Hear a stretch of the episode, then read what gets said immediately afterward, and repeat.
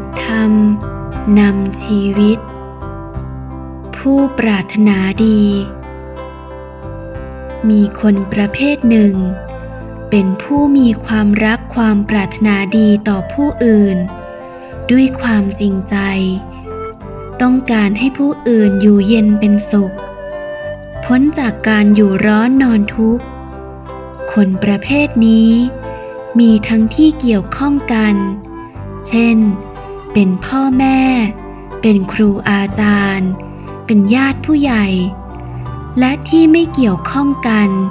เช่น พระสงฆ์ผู้ใหญ่ ผู้ปกครองเป็นต้น คนเหล่านี้มีนิสัยเหมือนกันอยู่อย่างหนึ่งคือ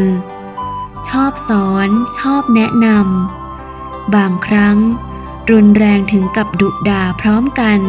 กับการแนะนำ ถ้าผู้นั้นเป็นคนที่มีปัญญา เป็นคนดีมีศีลมีธรรม มากล่าวว่าตักเตือนเรา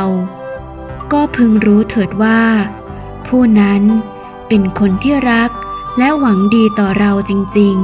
ๆ หากไม่รักไม่หวังดีต่อเรา หรือว่าเกลียดชังเรา เขาจะมาเสียเวลา เตือนเราสอนเราทำไม ควรจะคิดให้ได้อย่างนี้ ทั้งควรจะขอบคุณเขาเสียด้วยซ้ำไป จากหนังสือ ธรรมสารทีปณี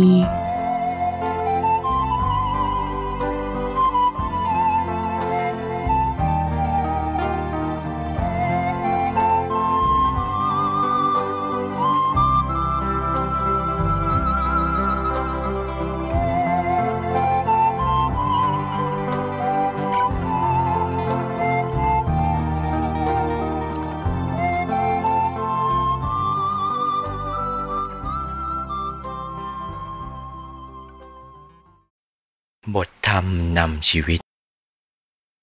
สิ่งแวดล้อม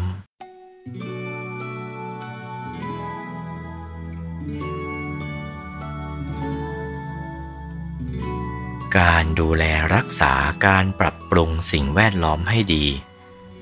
และไม่ทำสิ่งแวดล้อมให้เสียหาย ล้วนเป็นประโยชน์แก่ตัวเราทั้งนั้น เมื่อจัดการสิ่งแวดล้อมดี บ้านก็จะน่าอยู่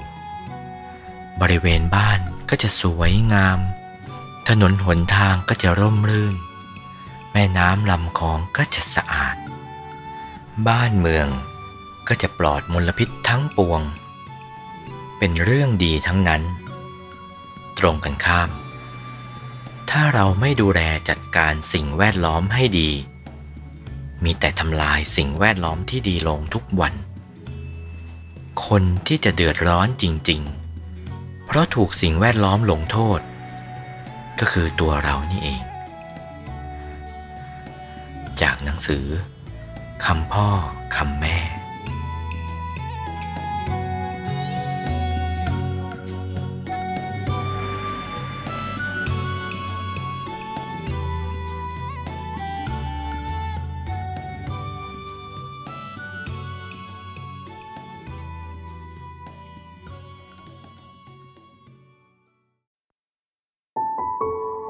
บทธรรมนำชีวิต กิเลสปิด ปัญญาเปิด โดยข้อเท็จจริงแล้ว ทางการแก้ปัญหาต่างๆนั้นมีอยู่ แต่ต้องอาศัยจิตใจที่ปลอดโปร่ง ซึ่งพอจะเป็นอิสระจากกิเลสบ้างในบางครั้ง หวนกลับมาตั้งสติคิด เพราะในยามที่กิเลสบรรเทาลงในบางขณะ ปัญหาก็จะเกิดขึ้นมาแทนที่ ขณะนั้นแหละ หากตั้งสติให้ดีๆ คิดให้รอบคอบ คิดให้ถึง ก็จะเห็นทางแก้ปัญหาต่างๆ ได้โดยอัตโนมัติ เพราะเนื้อแท้แล้ว จิตใจของคนเรานั้น ก็มีปัญญาอยู่ในตัวอยู่แล้ว